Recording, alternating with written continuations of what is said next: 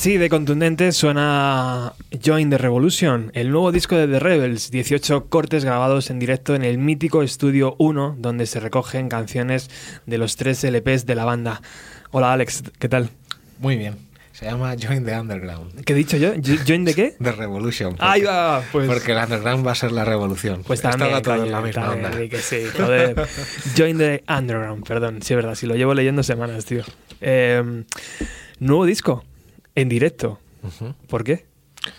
Bueno, eh, nos apetecía muchísimo mostrar eh, pues un directo, o sea, porque el disco anterior realmente habíamos buscado que sonase a- bastante a lo que sonamos, pero claro, con la capacidad de repetir, ¿no? Y en este no queríamos repetir, queríamos que se escuchase absolutamente lo mal que hace- hacemos todo. sin, sin ningún corte, ¿no? Y sin ninguna, sin ninguna pega. Bueno, estáis en Bienvenido a los 90, programa 402. Alex Gabasa está en el control técnico. Esto se emite en Darwinians Radio Bike. Y hoy abrimos con The Rebels, porque, como ya hemos dicho, el viernes eh, se lanzó este nuevo trabajo, eh, Join the Underground, y, y queríamos estrenarlo. Suena potentísimo, tío. Suena arrollador. Así es el directo de The Rebels.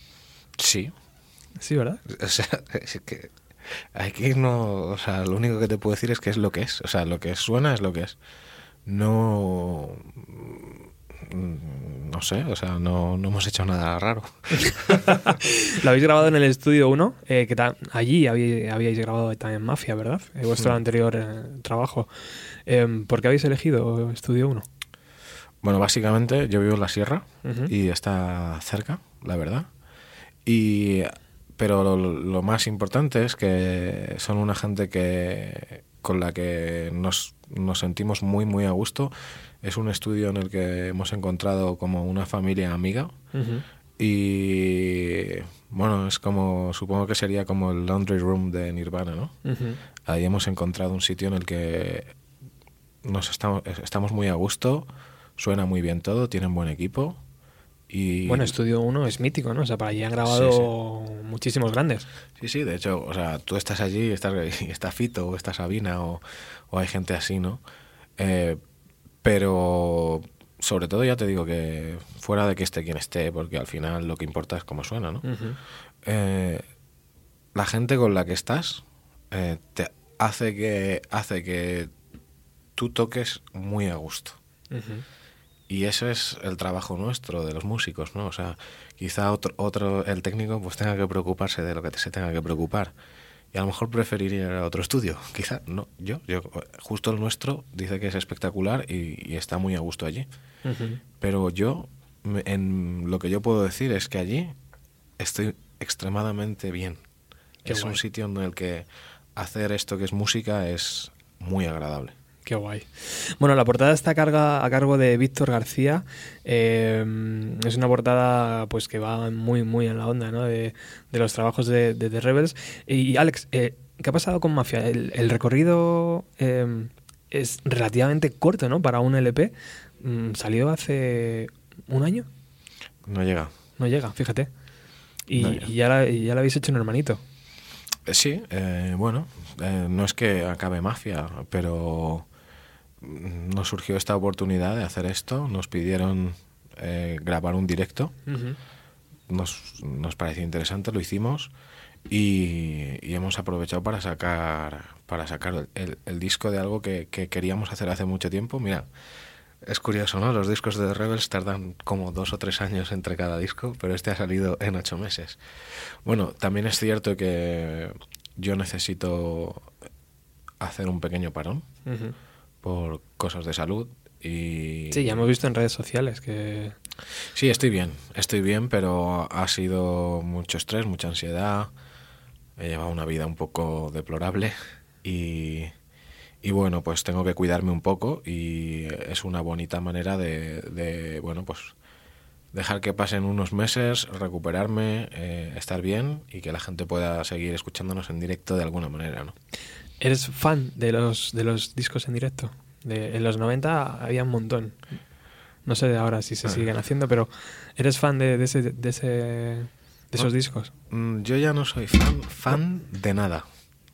Porque lo de fan me suena a fanático y no me gusta. Eh, es, es extremista y cosas así. Y solo soy, solo soy extremista como la naturaleza de vez en cuando. Eh, y, y bueno, pues a mí sí que me gustan muchísimo los discos en directo. Yo, en- vamos, o sea, creo que en los 90, cuan- que es cuando yo crecí, eh, no sé, From the Muddy Banks of the Whiska es uno de los. El primer grito cuando empieza ese disco, para mí, es la leche, ¿no? Siempre aporta otros matices, ¿verdad? Que en el estudio... Sí, porque el estudio, ya te digo, que al final estás, eh, sí, bueno, pues aunque en aquella época no se, no se repetía tanto como ahora, concentrando, es que te has equivocado en la nota 4 del, del verso 5. Mm. En aquella época es, oye, ¿está bien la toma? No, bueno, vamos a hacer otra.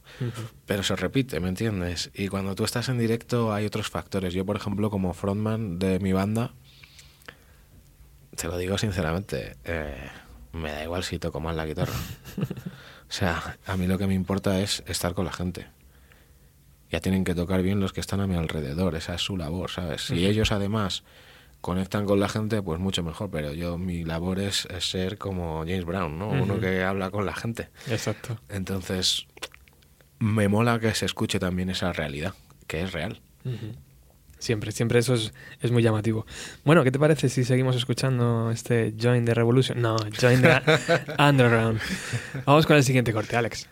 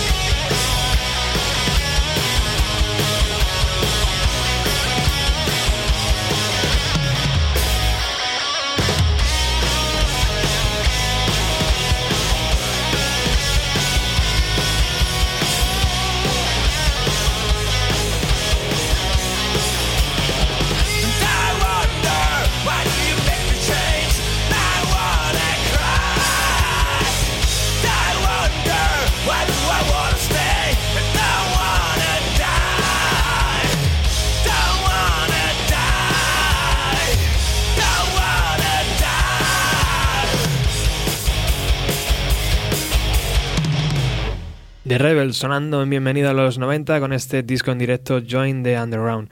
Junto a Alex tenemos a Alex de Rebels, tenemos a Alex, no sé qué apellido ponerle, Alex... eh, Alex Manager. Alex Manager, Alex Nothing también podría Sí, ser, ese Alex... es más clásico. Eso, ese es el que nunca falla, ¿no? Alex eh, Red Fox Music, eh, no sé. lo que pasa es que como Alex y- y yo Claro. curramos ahí juntos a veces, pues hay que, hay que ponernos motes. Hay que separarlo. Mm.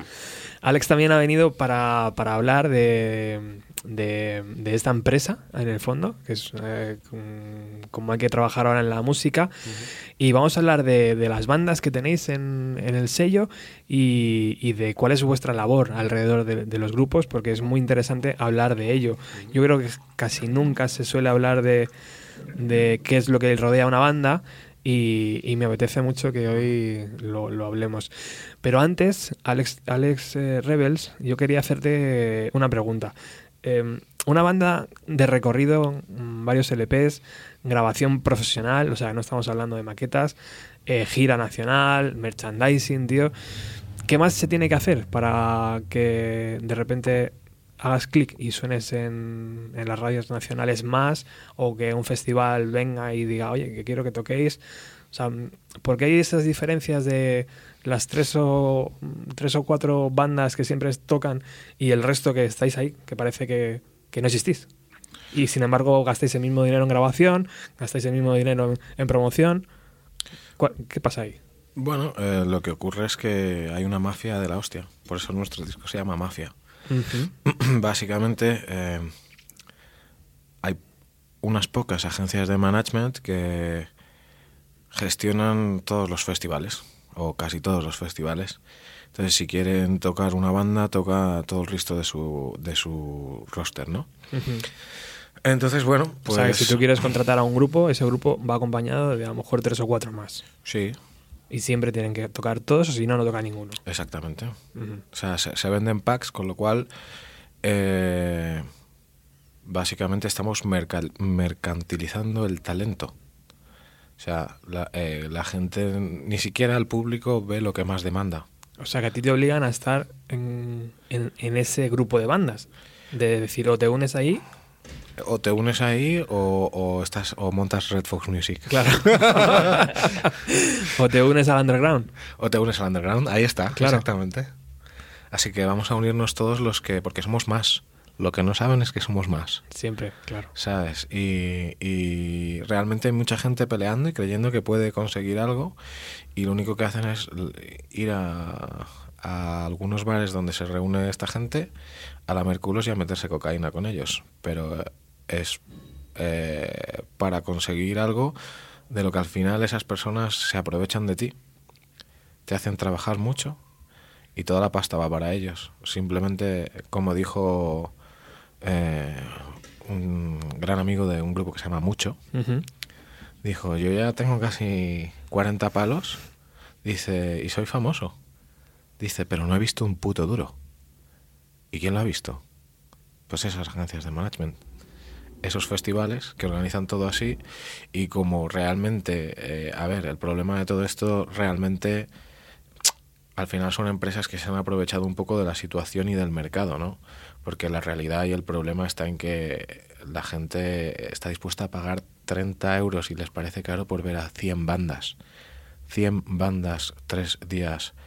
Eh, bueno, pues si, si hablamos de dignidad y de, y de todo lo que hablamos en las redes sociales, de política y de todas estas cosas, deberíamos hablar de la mínima dignidad de una persona que se levanta a las 7 de la mañana para cargar una furgoneta, tiene que conducir él para que los gastos se cubran, si es que se cubren, se desplaza hasta un sitio a 6 horas o 7, eh, descarga la furgoneta, monta todo, eh, eh, hace la prueba de sonido, te vas a cenar corriendo, porque tienes que volver a ponerte tú tu merchandising, te pones tu merchandising, te pones a, cuando no te tienes que poner a vender la entrada tú en la sala, porque te cobran 50 euros por el taquillero, y vas sumando, vas sumando, vas sumando, y si te pagan mil, cobras cero.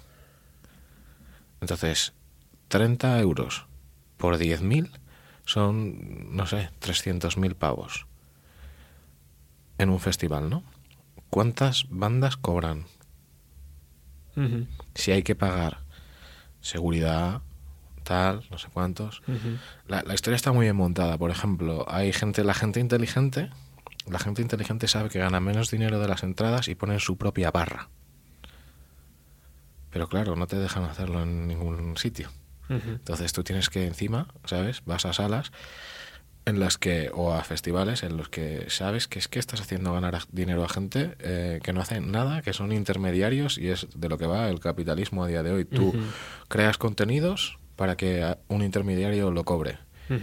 Y estamos en esa era. Entonces, bueno, este disco, Join the Underground, invita a toda la gente que hace arte desde la sinceridad y la honestidad, sin, sin adecuarse a esos cánones de lo que exigen esas agencias de management para hacer publicidad, básicamente, sino para expresar lo que siente la humanidad en este momento histórico.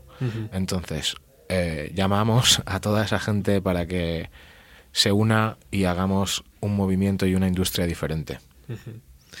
Estoy, estoy en el barco, ¿eh? Muchas gracias. Estoy tío. en el barco. Eh, Lo sé. pero, volviendo al principio, si tú haces una buena canción, la grabas en un buen estudio, la promocionas, ¿por qué esa otra banda, tío, tiene más posibilidades que tú de sonar en una radio nacional? Bueno, porque, ¿Porque se ha puesto en contacto con el manager adecuado? ¿O por qué, o por qué es? Porque en todas las radios hay un directivo que elige cuál es la programación. Pero en una radio nacional abierta, pública, se supone que se tiene que, que valorar a todas las bandas por igual. Sí. eh, Bueno, sí. tu canción me puede gustar más o menos. A lo mejor por eso no lo pongo. Eh, Exactamente, exactamente. Pero si hay mm, 30 programas, a alguno le gustará, ¿no? Eh, sí, no, hombre, nosotros hemos salido en, en algunos programas, ¿no? Pero es verdad que, que hay una serie de gente que suena en todos. Y es sospechoso. Eh, Es tan sospechoso como cuando a una empresa le dan siempre para hacer la- las carreteras. Ya. Pues es sospechoso. O sea que tú no te puedes medir, Yo quiero decir que la mafia llega a todos sitios. no, no puedes medirte aunque grabes, aunque compongas una buena canción, aunque tengas el mejor estudio, aunque tus músicos sean los mejores, no te puedes medir a otra banda que por ser quien sea tiene el contacto ideal, ha pagado lo que sea y se abren las puertas. Es así, Es así, ¿no? es así. Y una banda que empieza desde abajo, imagínate con su primer disco que no tiene recorrido, ¿es verdad que tienen que pagar una suma, no sé, digamos 3.000 euros, tío, para que em- le empiecen a hacer caso en los medios de comunicación? Digamos que los medios de comunicación te ofrecen entrevistas a cambio de anuncios, O sea que... en general. Eso por un lado. Por otro lado, hay agencias de comunicación que hacen mailings Mm, que cobran una pasta por hacer eso. También hay agencias de comunicación que consiguen que vayas a Radio 3. Claro. Depende de la agencia, costará más o menos.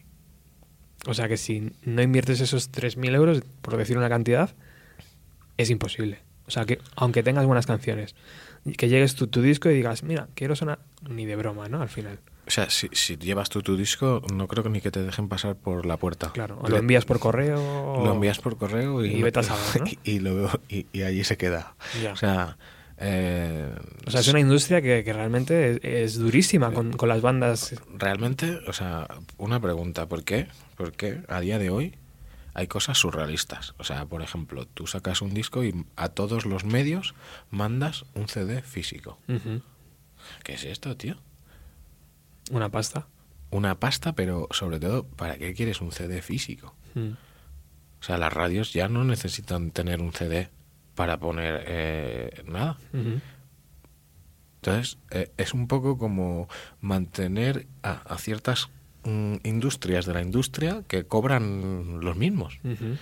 O sea, cuando tú tienes un holding Pero- de, de empresas, abarcas la fabricación, la, la promoción, el management. Y todo.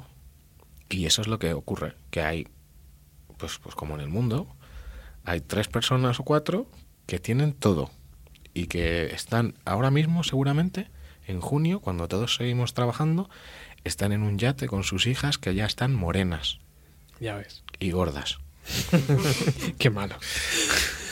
Bueno, eh, me da la sensación que Alex eh, sabe muchísimo más eh, de, lo que, de lo que nos cuenta, pero, pero al final es normal. Él, está metido dentro y, no es cuestión de empezar a... eh, De todas formas, el programa tampoco va por ahí, ¿eh? Pero me da la sensación que también, a raíz de ahí, se creó eh, Red Fox, ¿no? Contarnos ambos por qué se creó y en qué momento... Sé que Alex, eh, el otro Alex, eh, mm, mm, vive los 90 como nadie. a través de Nothing, pues ya os podéis hacer una idea. eh, o sea, discos increíbles. Allí tocaba el, el bajo, eh, pero bueno, la música desde pequeñito, imagino, ¿no, Alex? Sí, claro, bueno, desde pequeñito, bueno, adolescente fue cuando me el rock me llamó a la puerta de casa. Pero sí, la verdad es que, eh, bueno, la- Alex y yo nos conocemos desde hace mucho, desde nuestras épocas de grabar maquetillas y de tocar en, en baretos por ahí. ¿Porque sois del mismo pueblo o porque sois de...? En realidad nos hemos criado casi en el mismo barrio, pero nos conocimos pues con 19 o Ujú. así, yo creo, ¿no? O Sí. más o menos. Realmente fue que nos llamaron para un tributo de Nirvana. Hostia. Y yo tocaba con mi banda, no tocamos más que una versión de Nirvana y el resto nuestra. y, y Alex sí tocaba con gente de Madfly. Sí, yo me había montado un grupo para la ocasión, todo versiones y tal. Y nos conocimos así. No me acuerdo dónde era, en Moratalaz puede ser, por ahí, no sé, la sala esa. Fue en el baño. Bueno, aquí en el cuarto de baño. ¿Haciendo cosas malas o Se, qué? se- se me Pa- cayó, no, el- cayó, se me cayó el jabón. Para nada. No, pues eso, y bueno, claro, pues él, él es muy fan de Nirvana. Bueno, no te gusta la palabra fan, pero ya sé que de Nirvana sí que lo eres. y yo también, y bueno, pues así un poco... Se rompe el hielo, ¿no? Y empezamos así un poco nuestra amistad y no sé. En el fondo siempre habíamos hablado de montar algo musical juntos, una banda o algo, pero nunca llegó a pasar. Alguna vez nos hemos subido a alguna jam. Pero bueno, de repente cuando iba a sacar Mafia de The Rebels, me, me vino a hablar de que quería montar un- su propia discográfica.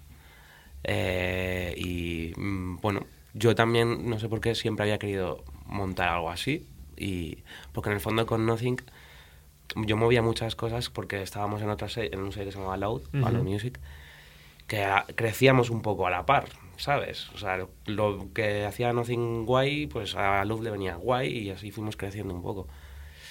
Y no sé, pues me moló la idea y, y, bueno, Join the Underground es, eh, es un poco lo que hice, unirme a su, a su idea y, y ahí estamos, hemos sacado de Rebels. ¿Y por qué el nombre? ¿Por qué el nombre...? Red Fox, Sí. ah bueno, eso que te lo diga él.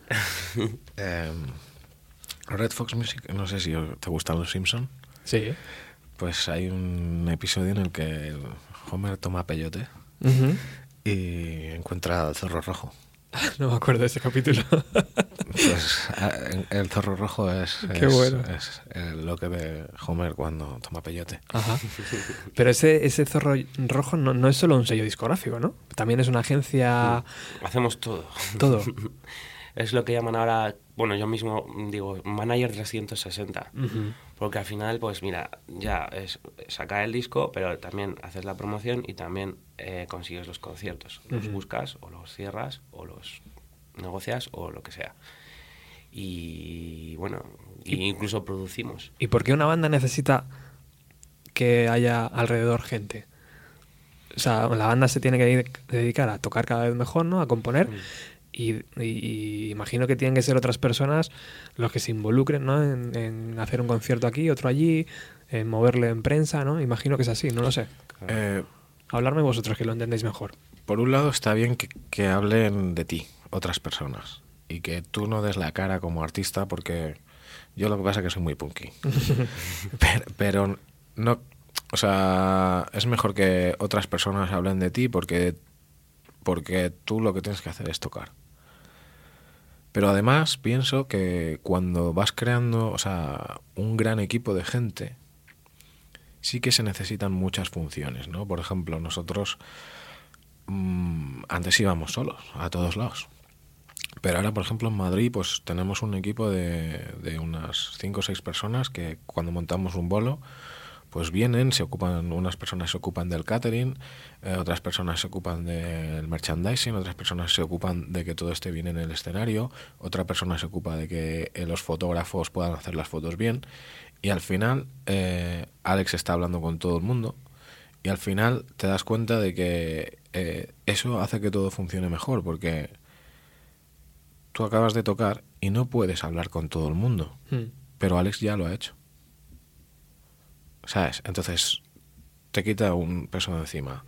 Eh, tú acabas de tocar en Murcia y tú, según acabas de tocar, secándote con la toalla del sudor, te vas a vender discos. Porque para sostener las giras tienes que vender los discos. Pues ahora no, tú ahora puedes secarte tranquilamente, cambiarte no sé qué y ya bajas a estar con la gente que queda en la sala, que son los que se quieren quedar para verte y puedes estar con ellos, ¿sabes? De una manera pues más, más a gusto. Entonces te vas dando cuenta de que al final eh, es importante que haya un equipo de gente para que el trabajo no sea tan duro para tres, cuatro personas. Si no, al final es verdad que, que, que sacas un disco y dices, bueno, voy a sacar otro más y lo mismo lo dejo, ¿sabes? Porque, ¿sabes? La, la vida de la banda se acorta, ¿no? Pues se tiene que ocupar de tantas cosas y pagar tantas cosas que al final dices, "Joder, esto es insufrible, macho. Hombre, es que tienes que pagar el diseño Claro. la portada, la fabricación, eh, todo. Todo, la- o sea, vivimos en la pirámide invertida. Vivimos en, en- sea, porque antes una discográfica eh, se critica mucho también la piratería y todo esto y que se aprovechaban y que vivían de puta madre. Y es verdad, eh, o sea, en parte es verdad. Pero también es verdad que el hecho de que Green Day, por ejemplo, saque un disco y genere millones y millones de, de dólares, hace que se pueda invertir en nuevas bandas en las que se confía por su talento. Y, y la hostia te, te la vas a dar con el 90% de las bandas. Pero claro, es necesario invertir en talento para que, para que salga un 10% que sea brillante. Y a día de hoy lo que ocurre es que la, Ya no se hace casi. no se invierte, eh, no, no hay inversión por parte de ninguna empresa multinacional en un proyecto. Entonces, ¿qué ocurre? Que tú tienes que pagártelo todo y se lo tienes que pagar a ellos. Y es la hostia, porque la realidad de todo esto, eh, Roberto, es que es una empresa multinacional, por ejemplo, Sony, ¿no? Sí. Es una empresa multinacional que, lo sé de buena tinta, hace muchos años, Sony dijo, nosotros a qué nos dedicamos? Nos dedicamos al ocio, no a la música. Y en el ocio, ¿hacia dónde va todo? Hacia los videojuegos. Y todos los directivos más altos cargos de todas las discográficas de todo el mundo se fueron a Sony PlayStation. No se quedaron en Sony Music. Y los que se quedaron son las sabandijas y los ratas. Y eso es la industria a día de hoy. Un sitio en el que los cuatro que tenían tres contactos porque eran el que, el que mandaba los burofax, tienen los contactos y se han quedado con todo. Eso es la industria a día de hoy. Madre mía. Pero, pero, he de decir, sin embargo, que hay esperanza. Y hay esperanza porque hay bandas que se saltan todas estas reglas, como por ejemplo Berry Charrack, que es una banda de rock a la que les toca los cojones meter en todos estos festivales y en todas estas cosas porque no vienen de la mano de nadie, pero cuando tocan en Bilbao llenan un estadio y va la gente a verles. La raíz ocurre lo mismo. Entonces, eh, nosotros reivindicamos en la parte del rock y del rock alternativo que nosotros, de Rebels, estamos yendo a salas y van 100 personas. Eso, de verdad te lo digo, porque mm, cuando vas mucho a salas, Mm. eh, te das cuenta y hablas con la gente de las salas. Y hay grupos que tocan en esos festivales que cuando van a la sala hay 5. Y no son grupos rentables. Entonces, hay que pelear por rentabilizar, dejar de fardar de números de likes, dejar de farga- fardar de polladas que se compran y, y- y intentar unirnos todos estos que realmente hacemos las cosas por el motivo primigenio y primitivo del arte, que es expresarse, eh, y unirnos para cambiar, porque, porque podemos, o sea, podemos hacerlo, ¿sabes? Somos más y nos preocupa la calidad. Eso es lo que, lo que creo que hay esperanza y que por eso hemos hecho Red Fox Music y que hay que diferenciarse en ese sentido de esa calaña. Que nosotros hacemos arte y ellos hacen marketing. Bueno, imagino que la primera banda que del catálogo de, de Red Fox, Red Fox eh, era The Rebels, por supuesto. Eh, y la segunda banda que decidisteis incorporar, ¿quién, quién, quién fue? Pues bueno, la segunda fueron Guiosa. Uf. Guiosa son de Barcelona y bueno, los conocimos porque tocaron con The Rebels allí en Barcelona en febrero dentro de la gira de Mafia y la verdad es que yo flipé bastante. Cuidadito, ¿eh? Suena muy bien y el disco suena muy bien. Cuidadito. Y son gente muy joven, que eso es lo que mola, porque es como digo yo, hay futuro. Hay futuro porque hay bandas, son chavales de 20 y poquitos, 21, 22 años, que tocan muy bien, mucho mejor de lo que tocábamos nosotros a esa edad. Ujú. Y eh, tienen todas las ganas del mundo. Y claro, no sé, nosotros lo que intentamos es pues exponer un poco nuestra experiencia en ese sentido, para guiarles un poco, llevarles un poco de la mano por el buen camino. Porque claro, esto también a base de ensayo-error te acabas dando cuenta de qué cosas mm, mejor no hacer y qué cosas sí mola hacer que pueden salir bien. Así que en ese sentido, pues estos han sido los, los segundos y si queréis hablamos de los siguientes. Vamos a escucharlo, ah, vale. Vamos a escucharlo. Yo he de decir una cosa, perdón. a ver, Alex. Yo he de decir que una de las cosas que más me gusta de Yotza es que hacen grandes canciones. Todo su disco, todas sus canciones son buenas. Y eso es lo que peleamos en Red Fox Music. De verdad, que sean artistas en todo su conjunto, no una sola canción. Vamos a escucharlos.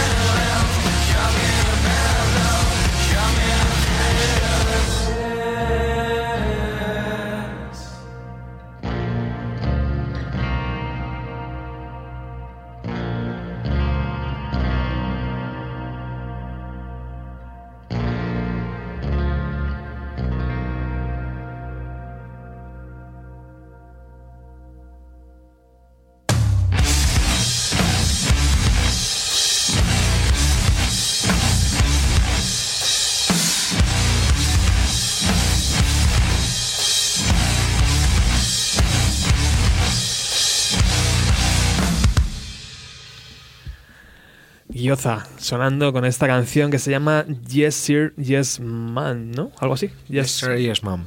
Joder. Impresionantes como suenan estos, estos barceloneses, ¿no? De Barcelona. Sí, sí, sí, sí.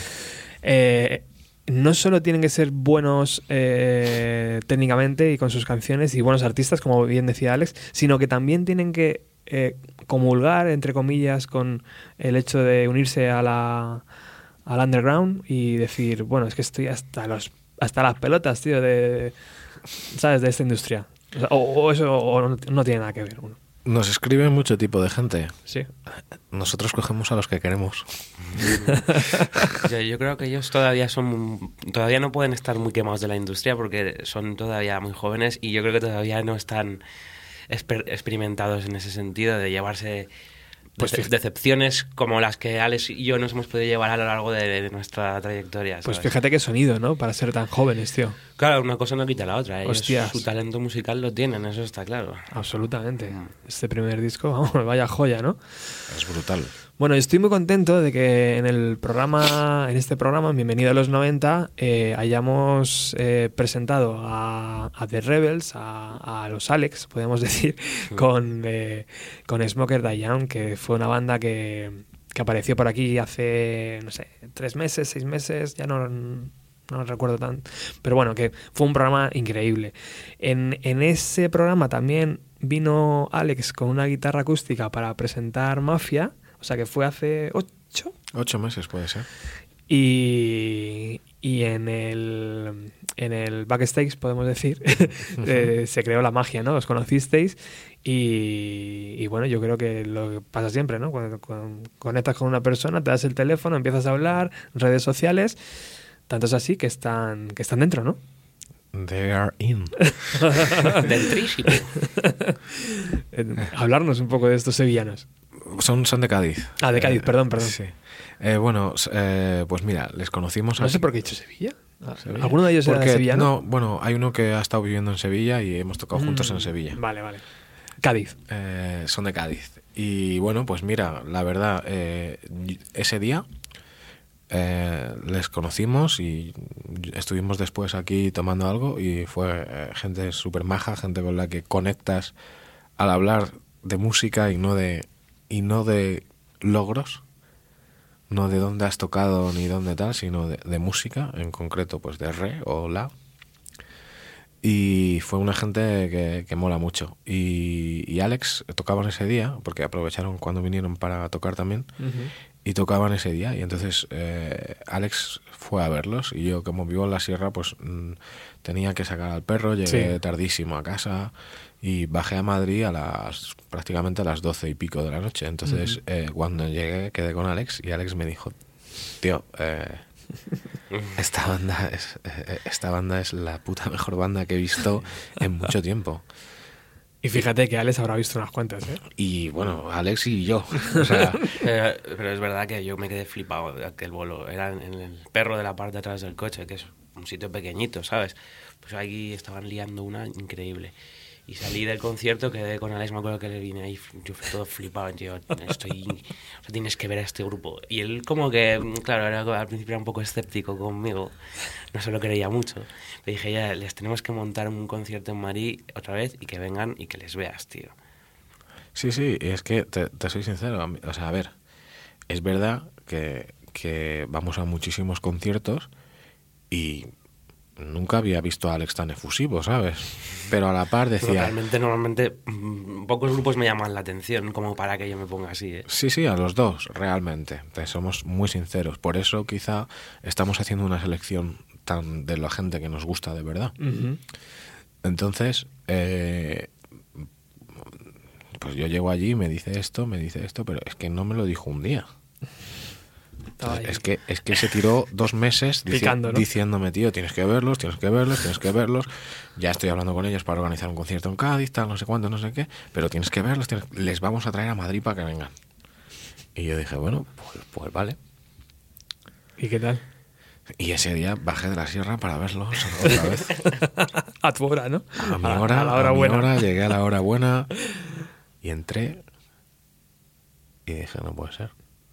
Estos chavales es que son, o sea, es que es que conectan conectan, su música conecta con la gente y bueno, o sea, él les había visto en el perro de la parte de atrás que no sé cuánta gente habría, pero en el concierto que organizamos habría ciento y pico personas. Joder. Y de verdad, o sea, eran los teloneros, pero es que fue alucinante. Y fue alucinante también el grupo New Project, que son colegas también del underground. Pero vimos a, a, Smokers Die Young y es que yo dije, es que es verdad lo que dice Alex, ¿sabes? Entonces, eh, de hecho, me puse hasta nervioso de decir, tío, eh, hay que ficharles ya, o sea, hay que ficharles ya, vámonos a Cádiz, vámonos a Cádiz a, a buscarles, a firmar el contrato. Y, y ya dijo Alex, no, hombre, tío, tranquilo, que son gente de puta madre, tranquilo, cuando vayamos ya a Cádiz a tocar, arreglamos todo, que... Y así ha sido, y la verdad, mira, te voy a decir lo más emocionante que me ha, di- me ha dicho alguien en mucho tiempo. El día que firmamos el contrato, me dijeron que estaban buscando hacer un nuevo disco y que querían currar con nosotros y tal. Y les dije, bueno, yo lo único que en los discos soy bastante exigente con que todo esté de puta madre tocado. Y su respuesta fue, Alex, nosotros ensayamos todos los días. Juntos Alucina. porque nos gusta. Y yo, te lo juro por mi vida, me puse a llorar y le dije, en toda mi carrera, ojalá me hubiera juntado con otros músicos que pensasen eso mismo que estás diciendo, porque yo lo pienso. Y creo que cuando una banda se implica en algo de esa manera, todo va a ir bien. De hecho, es evidente, cada vez que se lo pones a alguien, a la gente le gusta. Cada vez que van a tocar, a la gente le gusta. Y es una bandaza que es todo un honor a ver mm, que forme parte de nuestra familia como personas también. Tenía razón, ¿eh? Tenía, tenía toda la razón. Tengo bueno. Hostias. Bueno, entonces, ¿por qué no suenan más? Si son tan buenos. Eh, por lo mismo de siempre, pero bueno, o sea, realmente, realmente están sonando bastante últimamente. ¿Sí? Yo, están haciendo caso ya. yo veo a, a medios de comunicación que hablan de ellos. Qué o sea, bien. que, que Me alegro veo... un montón. Bueno, poquito a poco, ¿no? También es que no dejan de ser bandas nuevas, quiero decir, son sus primeros discos que han salido hace Exacto, meses. sí, Entonces, sí, sí. pues hasta que se dan un poco a conocer, todo lleva su tiempo. Sí. Y, y yo creo que ellos el directo lo tienen y el talento también. Entonces solamente tienen que echar a rodar. Claro, Y poco a poco. claro. Ahora van a empezar una gira. También es, mm, es importante que giren y que haya más gente que les conozca. Pero bueno, volvemos al mismo punto. Sí. Estamos en el underground y el underground es lo que es realmente independiente. O sea, ¿sabes? Entonces mm, tienes que tomártelo como una forma de vida, más que como un gran negocio. Es que tú eres un rockero y sabes que vas a tener 40, 50 y vas a ir a dormir a una furgoneta o vas a hacer eso porque realmente necesitas hacerlo. Entonces, somos esa, esa gente y, y llegar a las altas esferas, pues soñar con eso es como un sueño americano estúpido, Ujú. ¿sabes? La única manera que tenemos de dignificar esto es juntarnos todos y hacer otra industria fuera de la que existe. Estoy ahí también, ¿eh? Est- Estamos juntos en esto, sí, Estoy lo sé. ahí, estoy ahí. Oye, Alex, ¿y en ese contrato qué se remarca? Eh, Nos tienes que dar tu vida para... ti- tiempo, eh, no sé, en promoción, no tengo ni idea de qué, qué- qué- qué of- qué se ofrece a una banda. O sea, que te gusta Smoker Young, por ejemplo. O sea, no sé, promoción del próximo disco, no sé cómo funciona, ¿eh? Lo digo de verdad. Mm, Bueno, en realidad es management lo que tenemos acordado por ahora. Ajá. Es una especie de, de acuerdo simplemente en el cual les representamos nosotros eh, con cierta exclusividad, bueno, o Con ex- absoluta, absoluta exclusividad. Ajá. Y bueno, unas condiciones en las cuales, pues, eh, depende del caso de cada banda, pero más o menos, básicamente es. eh, nosotros nos comprometemos a moverles, a buscarles conciertos y, claro, promoción la que se pueda, entrevistas o lo que haga falta. Pero bueno, que, que Y en- eh, los discos se lo han sacado ellos. Entiendo que el beneficio entonces para vosotros es A porcentajes. a más conciertos, más dinero, ¿no? claro, claro. O, o no, no sé. Pero No lo sé. A ver, funcionamos realmente como una familia. ¿Cómo decirte? Eh, Lo que es bueno para mí es bueno para ti. Sí. Tú puedes poner muchas cláusulas en un contrato, pero al final eh, se trata de esto, ¿no? O sea, día uno, día uno, llamada por teléfono y tú dices, a ver chicos, eh, ¿qué queréis hacer? Pues queremos girar o queremos grabar un nuevo disco. Pues vale, ¿queréis girar? Vale, pues vamos a girar. Venga. Pero vamos a girar de una manera inteligente. O sea, esto es lo primero que buscamos. Girar de una manera inteligente. Aprovechando la- lo que ya conocéis, claro. todo. Claro. Todo lo que conoces, pero es que todo lo que conoces implica eh, qué tema vas a sacar el primero. Yes sir, yes ma'am, ¿no? Yes sir, yes ma'am. Vale, yes sir, yes ma'am es muy single y es para básicamente lo puede escuchar cualquier persona, pero si te escuchas todo el disco hay a lo mejor un tema un poco más bailongo y un tema un poco más duro. ¿A dónde vamos a ir? Vamos a ir a Valencia. Pues igual hay que sacar más ahora un single bailongo. Claro. Vamos a ir a- a- al, al norte. Vamos a, a sacarlo duro. ¿Cómo haces las fotos del grupo promocionales? Vamos a hacer unas fotos de tíos duros o vamos a hacer unas fotos de bailongos. ¿Me entiendes? Entonces es un poco dar coherencia a una idea conjunta artística de hacia dónde queremos, quieres dirigir la carrera, ¿no? O sea, pero ya te digo, mirando cada detalle de cada cosa, porque eh, es la única manera al final de conseguir hacer giras rentables. Y con giras rentables quiero decir que te vayas a tocar a un sitio, que haya eso, 70, 80, 100 personas y te vuelvas sin palmar dinero.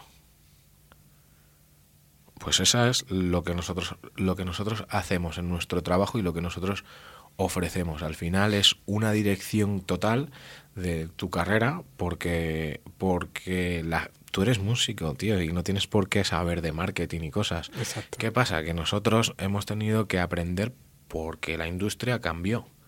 Porque la industria pasó de que te hicieran todo y que tú eh, te contrataran a contratar tú. Entonces, cuando tú tienes que contratar, te estás jugando tu pasta y al final tienes que saber desenvolverte en ese cochino mundo de los negocios. Y nosotros, eh, mira, lo primero que, una de las primeras cosas que ha pasado es que te pones a hablar con las bandas, oye, ¿y esto con quién has sacado el disco? ¿Y con quién has hecho no sé qué? ¿Y te están pagando tus derechos de Agedi? Y digo aquí Agedi, en alto, que son esa gente que te tiene que pagar unos derechos que son los derechos fonográficos, que se le paga a la gente que ha producido el máster y que la mayoría de los grupos a día de hoy producen sus propios discos, lo pagan ellos y no cobran esos derechos y los cobran otros intermediarios, pues nosotros nos encargamos de intentar ayudar a que esa gente reciba su dinero. Y de eso no, no nos llevamos un duro, porque no han sacado el disco con Red Fox Music. Simplemente creemos que ellos tienen que tener dinero para seguir invirtiendo porque al final se te van a tener que hacer unas fotos que no le va a pagar Red Fox Music, pero las fotos le va a costar un dinero y nosotros podemos buscar qué es qué fotógrafos te pueden venir bien para esta cosa, pero al final Fotos y todo, las giras, la gasolina cuesta pasta, el bocata que te vas a comer de camino. ¿Dónde ir a eh, dormir? ¿Dónde duermes si no te aloja algún colega en su casa o lo que sea? O sea, que mantener un grupo a flote cuesta dinero. Ma- Lo, lo que más gra- grabar y producir y lanzar, pero después el día a día, la gira, cuesta pasta. Ujú. Entonces es intentar hacerles todo un poco más sencillo y más fiable y más sólido, está claro, ¿sabes? Ujú. Que si no... Bueno, ¿qué os parece si escuchamos a, a los gaitanos? oh, me encanta. A tope. The winner, please. Dale, Alex.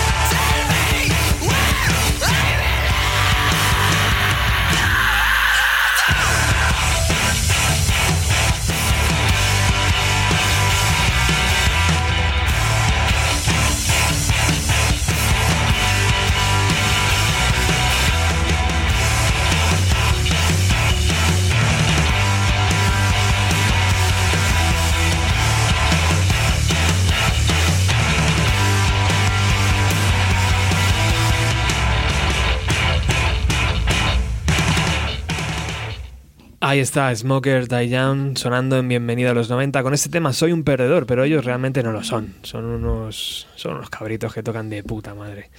Bueno, estamos con Alex eh, de Rebels y Alex... eh, ¿Cuál decías que era tu apellido? Ferrero. Ferrero, pero, es el pero, el, el, eh, Eh, Alex Manager. Ah, ah, el manager, Alex Manager 360. bueno, eh, vamos a aprovechar que está Alex Manager 360 aquí y, y- y quiero hablar un poco también de Nothing, tío. ¿Qué, qué pasó con Nothing? La gran pregunta. No te la han hecho nunca, ¿verdad? Bueno, no, últimamente ya menos. Nothing creo que está desapareciendo en esa masa de información. ya, Ah, sí. Poco a poco, pero... Bueno, pero les tenemos mucho, os tenemos mucho no, cariño. me refiero tío. a que, claro, como ya llevamos un par de años sin tocar, pues no, Claro. tampoco hay mucha novedad que contar. Simplemente, pues no sé, nos hicimos mayores eh, y cogimos caminos diferentes sin haberlo dejado oficialmente del todo, porque en el fondo nunca lo hemos hablado de no volver a tocar, ¿sabes? Pero no ha surgido el volver a tocar tampoco. Entonces Ujú. está, estamos como una especie de stand-by extraño. Y bueno, pues cada uno tiene sus otros proyectos y sus cosas. O sea, que no hubo una, una mega bronca de decir... "Ah, no, sé o- qué". años atrás sí hubo ¿Ah, sí? una pequeña. No una bronca, pero bueno, ya por cosas diferentes de formas de querer enfocar el futuro del grupo y llegó un punto en que supongo que ya no estábamos disfrutándolo. Todo era tocar, tocar, tocar, pero es que teníamos, yo qué sé, 70 bolos al año. Y, y- y- y claro, llega un momento en el que si no lo estás disfrutando, ya es como meterte en una furgoneta, e irte de gira mm, de malas, no mola.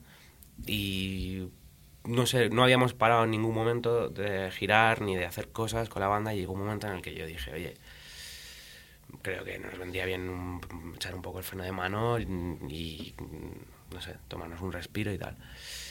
Y en ese momento, pues, mm, unos querían seguir, otros no, otros Ujú. le daba igual y al final, pues, mm, petamos. Lo dejamos un par de años y volvimos. Y esa vuelta fue bastante guay, muy, muy... O sea, hubo- entre nosotros había buen rollo de, de puta madre y vino un mogollón de gente a los conciertos y todo bien. Hombre, yo creo que el cariño se notó, ¿verdad? Sí, sí, sí. La vuelta. Mm, Vamos, nosotros estábamos flipando, encantados. ¿Qué pasa? Que, bueno, pues eh, eso fueron seis fechas o así que hicimos de reunión, por decirlo de alguna forma, y se habló de empezar a hacer algo nuevo, porque música, es decir, grabar canciones nuevas, componerlas. Ujú. Pero pasó que el batería, Miguel, se fue a vivir a Canarias porque le salió un curro ahí. Vaya. Estuvo ahí un año y decidimos dejarlo así un poco como, bueno, pues cuando vuelvas veremos. Y, y no sé si ha vuelto porque volvió, pero se volvió a ir. En, en realidad, ya te digo, a lo mejor algún día nos juntamos, quizá cuando tengamos 50 años, quién sabe. Y si alguien se acuerda de nosotros, pues mira. Qué guay. Pero bueno, por ahora lo tenemos ahí aparcado, ¿sabes? ¿Y cómo se, so- se sobrevive, Alex, a una gira de 70 conciertos, por ejemplo? No se sobrevive. Imposible, ¿verdad? Te arrolla. Ya ves, tío. Además es que, vale, había días que salían bien y eran salas y tal, y luego a veces eran festivales de puta madre, pero también había veces que era muy duro porque, yo qué sé, yo es que llegaba a dormir en, bueno, ya no te digo en sofás de colegas o de gente que, había- que, habías conocido esa misma noche, sino, yo qué sé, he dormido en la playa, eh, en un saco de dormir, donde tocase. Y claro, vale, eso lo haces un día y es divertido, pero cuando te tiras seis meses haciendo eso, acabas un poco cansado. Hombre, es Y, que- y- y claro, es que no llevas un estilo de vida normal. Estás Eso- eso viajando todo el tiempo. eso tampoco se ve, ¿eh? Ya. O sea, el oyente, el que compra el disco, no lo ve, tío. Es un estilo de vida que las novias no lo suelen. No, lo suelen, no les suele gustar mucho. Y ya en casa no te cuento, ¿no? Los padres. Claro, claro. Claro, y, y- y eso que somos buenos chicos, quiero decir, no Claro. nada de dr- drogas duras ni, ni cosas esas. Duras. Todo blandito. Mm. Bueno, ¿qué te parece si recuperamos una canción de Nothing? Ah, bueno, ¿Te apetece? bueno, si quieres ponerla, ponla. Oye, Alex, ¿tú eras seguidor de Nothing? Sí, hombre, ¿Sí? si es que yo, ya- a ver, yo he visto, Cuéntalo. yo he visto crecer a Noz, o sea, Claro. ¿cómo decirte? Es que antes de sacar el primer disco eh, yo nos hab- conocíamos. habíamos tocado cien mil veces y- Claro. y, nos conocíamos de toda la vida y de hecho había más grupos en aquella en aquel underground Idioterne. Hostia, ter- O un montón de grupos, ¿no? Eh, Madfly, Nocturnos. Nocturnos. Y, y no aloja nos conocíamos No Aloha. nos conocíamos nos conocíamos todos no y en aquel momento no había internet no y vamos yo recuerdo que para nosotros fue como o sea eh tío los Nothing que están grabando un disco Salen en revistas. no no sale- a ver todos salíamos en, en revistas pero con maquetas Claro. o sea, era como que no, sí, nosotros nos seguíamos autofinanciando todo y tal, y no sé cuántos, pero de repente fue como, eh, tío, Nothing que han fichado con Aloud y tiene- iban a sacar un disco y, hostia, tío, no sé, no sé. eh, Lo han conseguido, ¿no? En el fondo pensabas, "Esto, lo han Pe- conseguido. pensa- hombre, sabía- sabías que sabías la realidad, sabías que sabían pagar el disco como te lo ibas a pagar tú o que a lo mejor habrían podido poner algo de pasta, no sé exactamente, no lo sé No, exactamente. el primer disco, eh, la grabación la pagamos nosotros mismos. Y luego estuvimos como cuatro meses buscando sello. Claro. Hasta que salió O la pero que ya sabían que había que hacerlo, ¿sabes? Sí, y, yo creo y que nosotros esta- éramos unos chavales que, pues, o sea, lo único que hacíamos era sacar maquetas y tocar en garitos que, y vomitar y echarnos de pegarnos de hostias entre todos en aquella época Sin- sinceramente ahí en el público sabes eso era lo único que nos importaba pero es verdad que cuando ellos de repente dieron el, par- el paso a algo profesional todos los demás hicimos como "Ué, esto hay que hacerlo sabes no o sea fueron un poco sinceramente los que los que tomaron el el salto del underground a, a- a- a llevarlo a un punto un poco más profesional que gracias a eso sinceramente de Rebels lo hizo y ahora estamos aquí sabes entonces la verdad que yo creo que toda esa gente deberíamos darle las gracias a Nothing, ¿sabes? Porque fueron, fueron un ejemplo a seguir, sinceramente. Claro.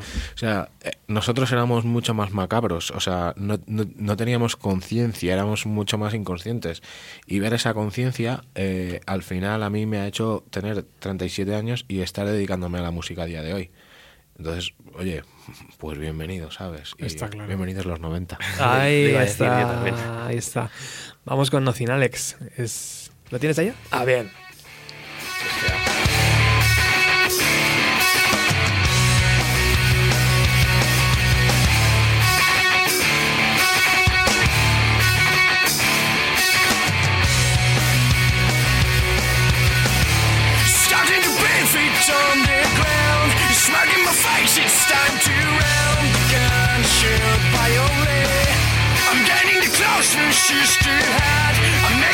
myself who I really am.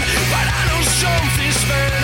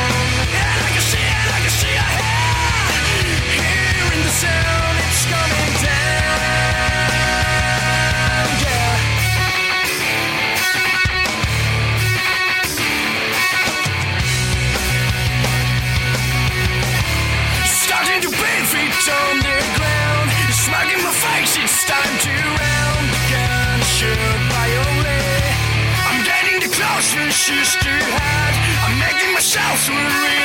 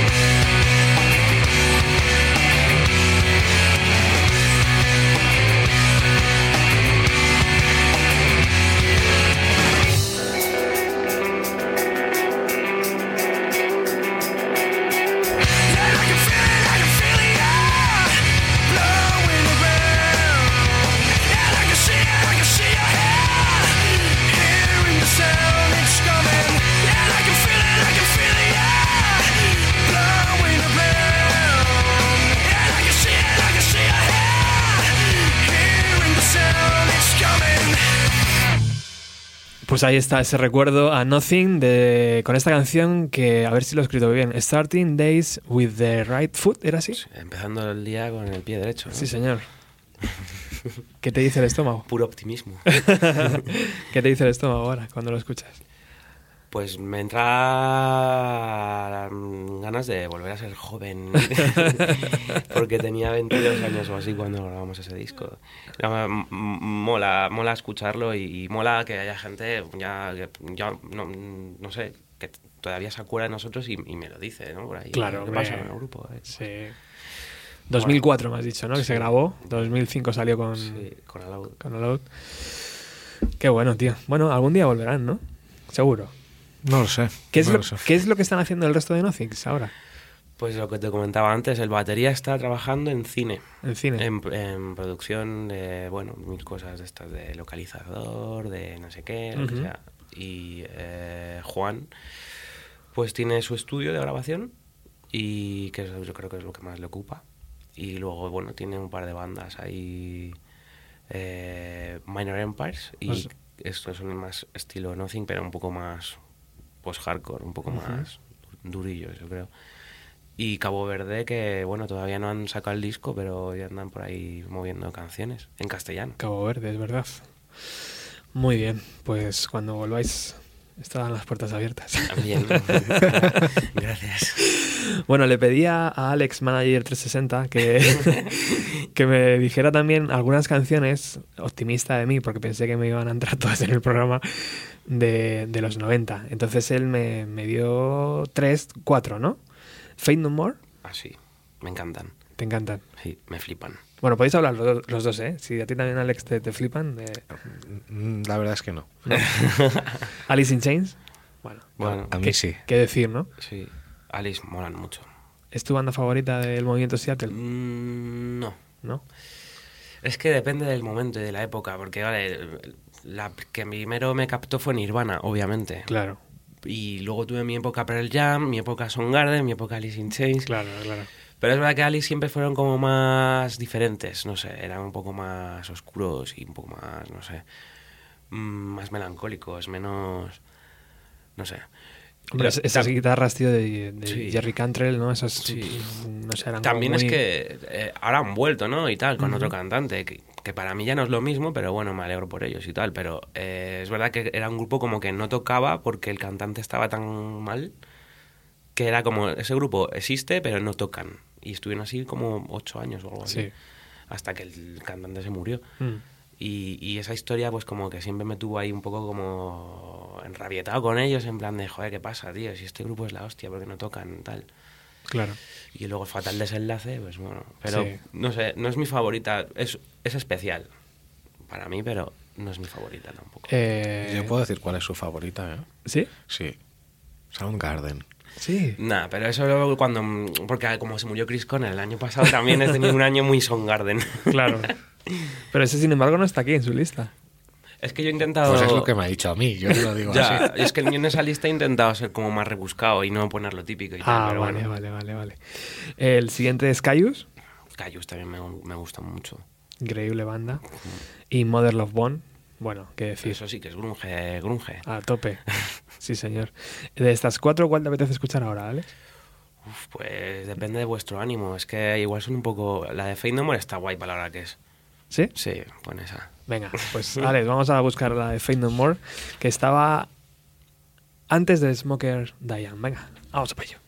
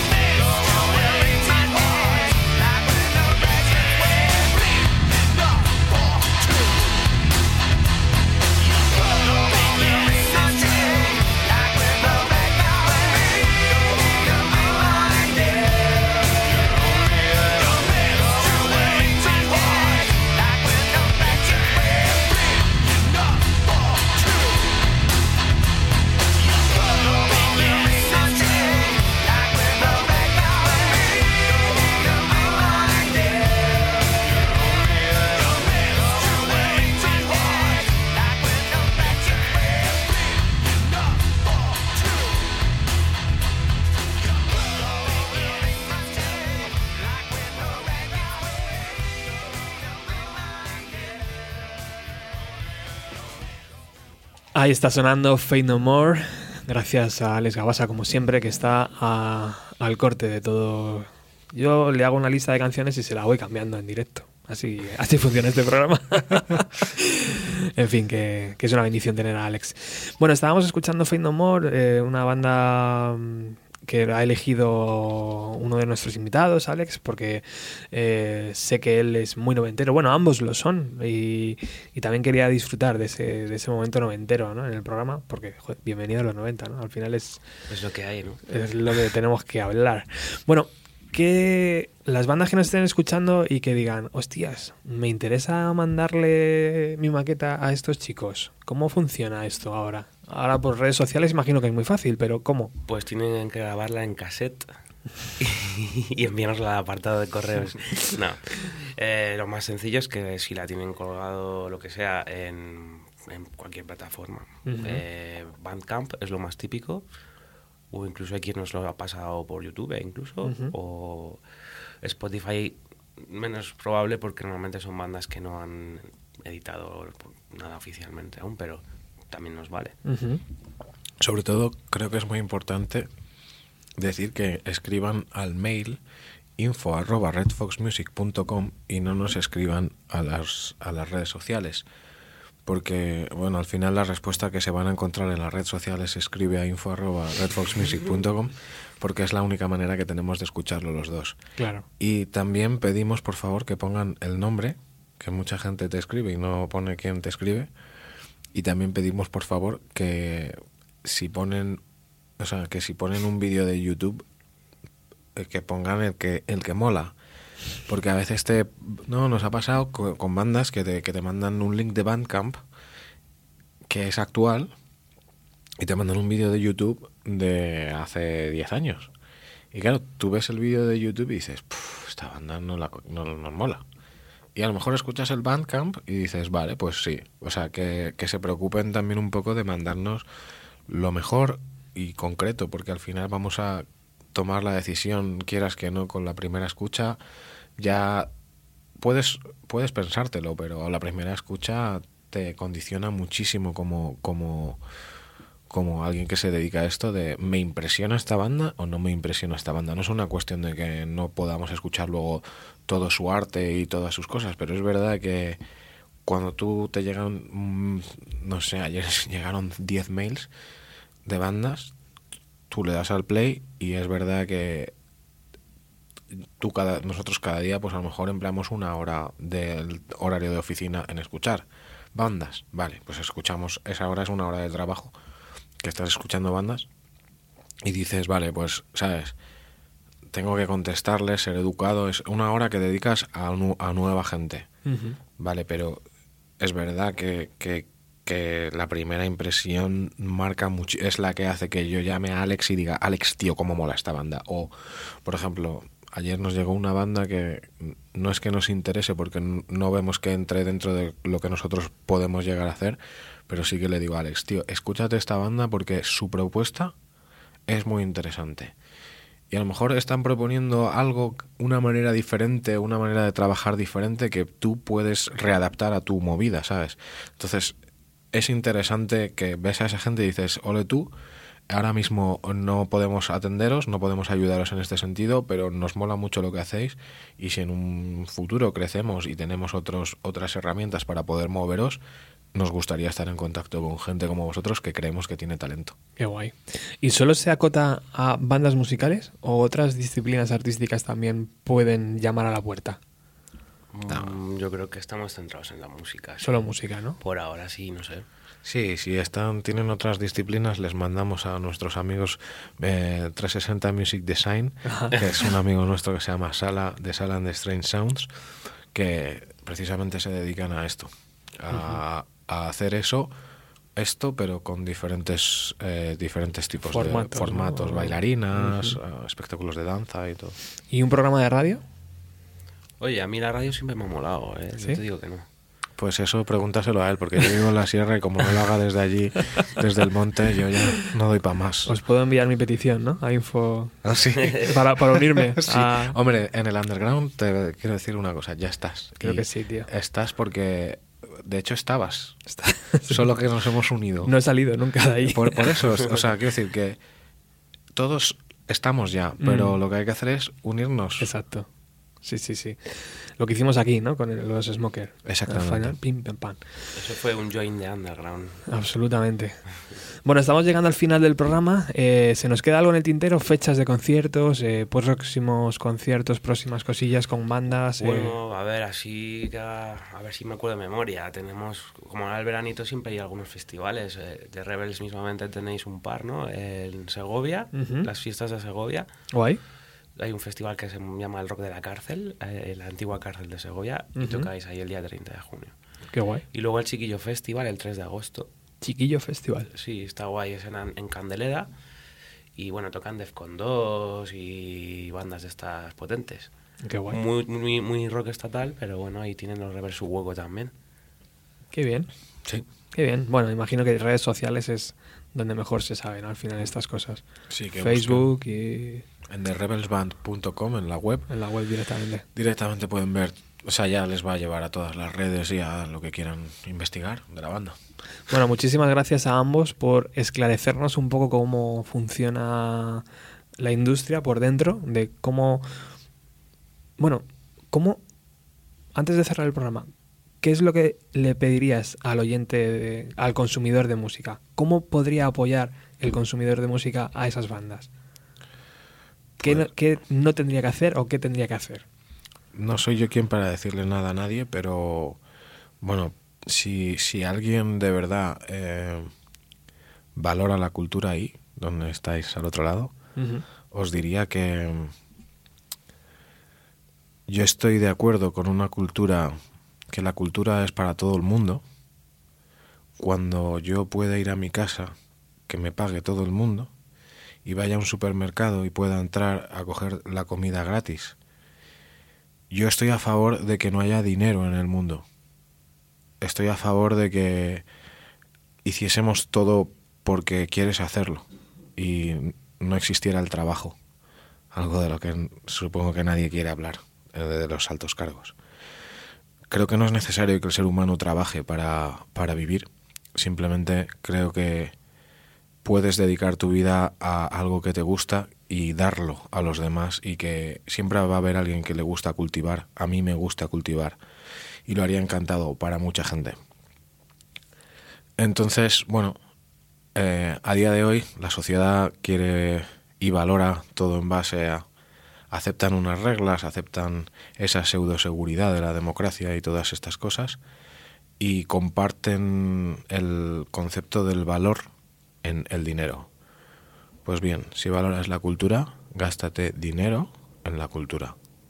Porque eh, puedes engañarte a ti mismo con un montón de cosas y decir, no, es que la cultura debería ser gratis y tal y cual, y toma 10 pavos por una copa o 5 pavos por un café en el, en el Starbucks, que es algo que, que parece que estamos subnormales. Un café vale 15 céntimos y pagas 5 euros. Entonces, eh, deberíamos saber cuáles son nuestros valores y qué es lo que tiene importancia. Y si de verdad el dinero es una moneda de cambio que sirve para dar valor a las cosas, pues dale valor a lo que realmente te importa, que es la música. Y, y no sé, o sea, cómprate discos, ve a conciertos y en- que no te asuste, porque, por ejemplo, nosotros, una, de- una idea que tengo es hacer un documental de por qué un nuevo proyecto que quiero hacer, las entradas van a valer 20 euros mínimo. Y vale 20 euros mínimo porque si no, no se cubren gastos y no se cobra dinero. Y ahora dices, 20 euros, qué caro, un grupo. Pues eso es lo que hay que cambiar. Que un grupo no puede dar, como he visto hace poco, ¿sabes? Un grupo en un bolo en el que veo que hay artistas como New Day, en donde la entrada vale 3 euros. ¿Un euro por banda? ¿Me estás diciendo que va a cobrar... O sea, ¿cuánto va a cobrar cada persona de esa banda? Esto es ridículo. Esto es ridículo. No puede ser que para entrar a una discoteca te gastes 15 euros para entrar y consumir. Y para ver un espectáculo de gente que ha hecho un esfuerzo titánico, tanto de expresión, de, trabajo como económico, y que la valoración tuya sea, joder, 5 euros por ver a tres bandas. Pues esto es lo que hay que cambiar y hacer un análisis Pero público. no es, Alex, también cosa de decir, el oyente que esté escuchando, de decir, hostia, pero si New Day toca por 3 euros, a lo mejor es problema de New Day. No lo sé. ¿eh? Mm, n- No, eh, el músico tampoco está obligado, ¿no? No estás obligado, pero realmente muchas veces te ves en la realidad de que si vas a tocar a sitios como Murcia, por ejemplo, la gente, el público no está acostumbrado a pagar más de 3 euros. Te voy a poner un ejemplo eh, atacando de nuevo a la industria muy claro. Eh, Macaco. ¿Conoces Macaco? Lo conoce casi todo el mundo. Sí, claro. Macaco se ha dedicado a la música siempre dando conciertos gratuitos con el rollo hippie y con ayuntamientos y ayuntamientos que pagaban los conciertos de Macaco y así vivía Macaco. Pero Macaco a día de hoy va a montar un un concierto en un teatro y, la, y lo tiene que cancelar porque la gente que consume Macaco no está dispuesta a pagar dinero. Te estoy hablando de un artista que ha sido la hostia a nivel mundial. Taburete, el hijo de Bárcenas, tiene un grupo que toca en un bar en, en Galicia que se llama El Náutico, que no hay ningún otro artista, y van artistas como Leiva y una serie de gente, ningún otro artista en un bar de playa pone la entrada a 30 euros. Y sin embargo, ¿eh? ese día el náutico está lleno de gente que paga 30 euros por la entrada. Ese público, el público de esa gente está acostumbrado a pagar 30 euros por la entrada. Las marcas de alcohol, las marcas de todo, se interesan más por gente que consume, que, genera dinero. Ese, ese grupo ese día generó a lo mejor del orden de 40.000 euros. Con eso, quiero decir, no estoy defendiendo ni muchísimo menos a estos artistas, pero en ese sentido han sido bastante más listos que otros.